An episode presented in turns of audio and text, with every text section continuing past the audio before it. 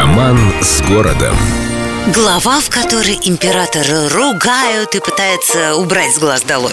В нашем городе есть памятник, которому буквально с рождения катастрофически не везет с народной любовью. И вообще с уважением и почтением. Даже заказчика этой скульптуры никогда не покидало желание сослать памятник куда-нибудь в Сибирь. Его обзывали обидными, а подчас и неприличными словами. Переустанавливали. Как попало, маскировали, пытались приспособить под трибуну, прятали во дворы словом. Весной 1909 года итальянский подданный скульптор Паоло Трубецкой явил миру свое творение. Мир чуть не захлебнулся ядом. Верноподданные граждане требовали немедленно убрать позорную статую. Заказчик хватался за голову, ну а исполнитель, мило так улыбаясь, пожимал плечами. «Ребят, никакой политики. Я просто изобразил одно животное на другом».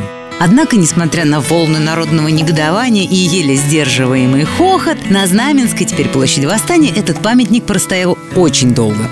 Он пережил 1917 когда его называли не иначе, как пугало комод, 20-е, когда его маскировали под трибуну со странной надписью «Привет истинным вождям социальной революции», и почти все 30-е, пока, наконец, власти не приняли решение убрать скульптуру куда подальше. Мешает где движению трамваев, а так-то она, конечно, всем нравится. Словом, одарили этим памятником двор Русского музея, где он простоял несколько десятилетий, пока в 1994 году не заменил собой ленинский броневик в парадном дворе Мраморного дворца. Там и сейчас можно увидеть это потрясающее своими размерами творение.